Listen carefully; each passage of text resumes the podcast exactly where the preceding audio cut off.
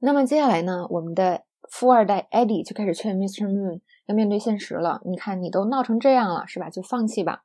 但是呢，跟所有这种最后反转的电影一样，Mr. Moon 是不会放弃的。我们来听一下。Maybe it's time to stop thinking and it's time to just move on. I mean, this theater of yours, you could get some decent money for it, and I don't know, maybe we could do something together. What? Which sit around playing video games? Yeah. Do you know what that is? 那首先呢，艾迪就劝他说：“哎呦，也许是时候呀，放下这个，往前看了。”那么艾迪呢，又继续说：“是吧？你把这个卖了，然后也许我们两个可以干点什么呢？”那 Mr. Moon 就有点生气了，他说：“哦，我们能干什么呢？难道整天无所事事打游戏吗？那这个无所事事要怎么说呢？”又到了中英互译的时间，大家想无所事事，无是 no，所不知道怎么说，事事啊，难道是 thing？呃，如果这样的思路的话，就完蛋了，是吧？所以你看积累多么重要，在这个时候，如果我们有一个大概的积累，你可以知道有一个词叫 sit around，这个其实在我们一五年的课程里呢就有讲。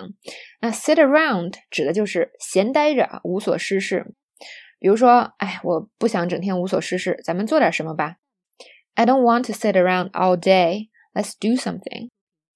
或者呢，我们说一个人上班不努力，我就说他总是无所事事，我也不知道他在这家公司干什么。She just sits around. I have no idea what she does at this company. 那么还有啊，无所事事的另外一个常见表达就是 sit around doing something。刚才我们是直接用 sit around 这个词，那现在呢，我们说他闲坐着干某事儿。嗯，后面这个某事儿通常都是非常没用的，是吧？非常浪费时间的事儿。比如说，在呃原文中就是说我们要 sit around playing video games，意思就是我们难道就是无所事事的打游戏？因为打游戏也不是正经事情。来看个例句：我室友啊，整天闲坐着看电视，他也不工作，也不去上学。My roommate just sits around watching TV.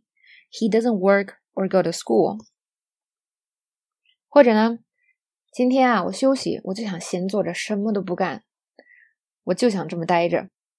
Today's my day off. I want to sit around doing nothing, and that's all I want to do. 好，大家有没有觉得这个 sit around doing something 的结构非常巧妙，并且非常简洁呢？就是大家可以想一下，如果啊，你要表达刚才我们说的中文那个意思，没有这个句式的话，没有这个地道表达的形式的话。你会怎么说呢？可能要浪费很多的口舌，构建句子也麻烦。